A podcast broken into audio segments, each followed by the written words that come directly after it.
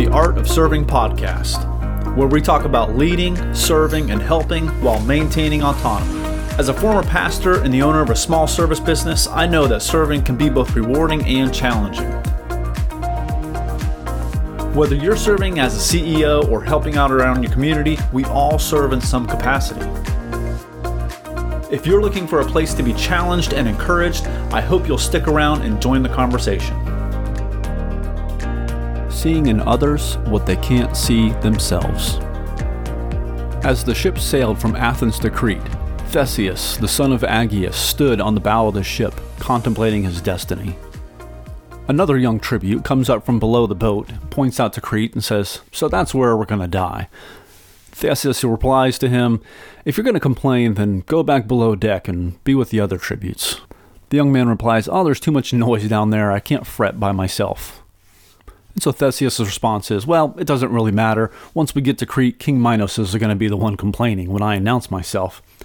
And the young man says to Theseus, he says, You know, you may not want to do that. King Minos, he's pretty angry because your dad is the one who killed his son.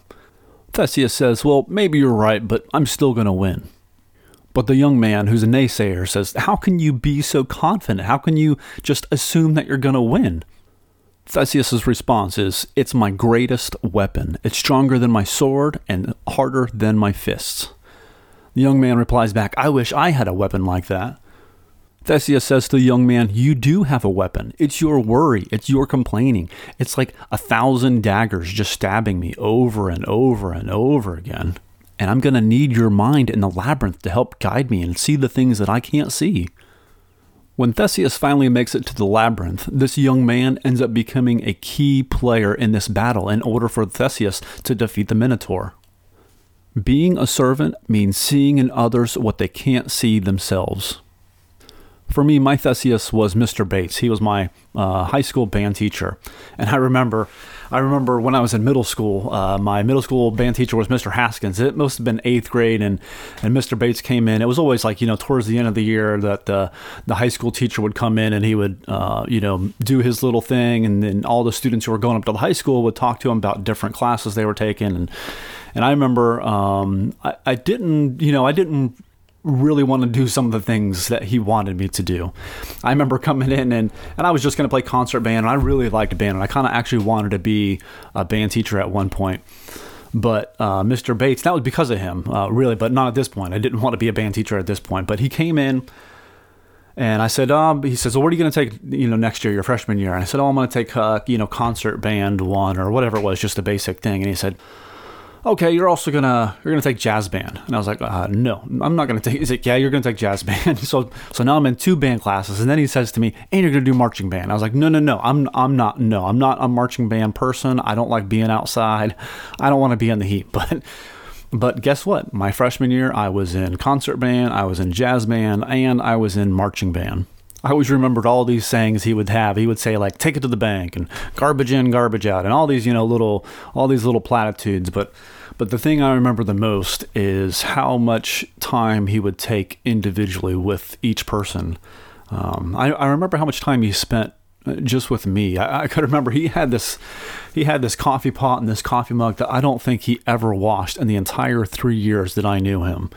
And and he would make a, pot a pot of coffee and he would hand me the cup, be like, "Hey, go go get me a cup of coffee." And I'd be like, "You want me to wash it out first? Because I mean, to have all these nasty rings in the coffee mug." And like, "Ah, no, nah, just give it a rinse."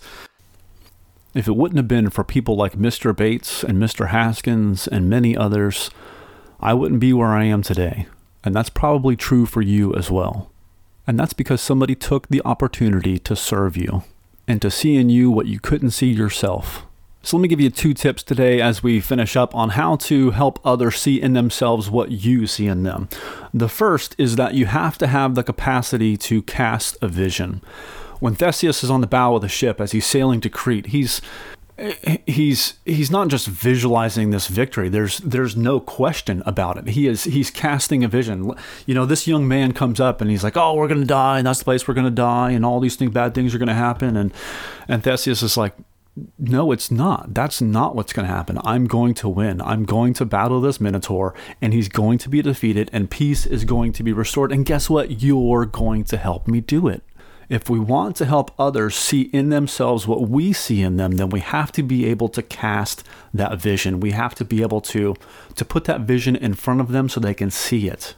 The second thing we need to do if we want to help others see in themselves what we see in them is we have to be honest when this young man comes up from the bottom of the boat, Theseus tells him, he's like, you know, if you're going to be a complainer, if you're going to just make the situation worse, go downstairs. Like, it's just, it's not helping. Just go somewhere else. Mr. Bates, when I started dating this girl, whenever I was doing stupid stuff, he would come up and just slap me upside the head and be like, hey, what are you doing? You're being stupid. That's, that's not a good idea. Helping people means telling them the truth. If we're not telling people the truth, then we're not honestly serving them. Get out there this week, remember to serve your communities and serve yourselves as well.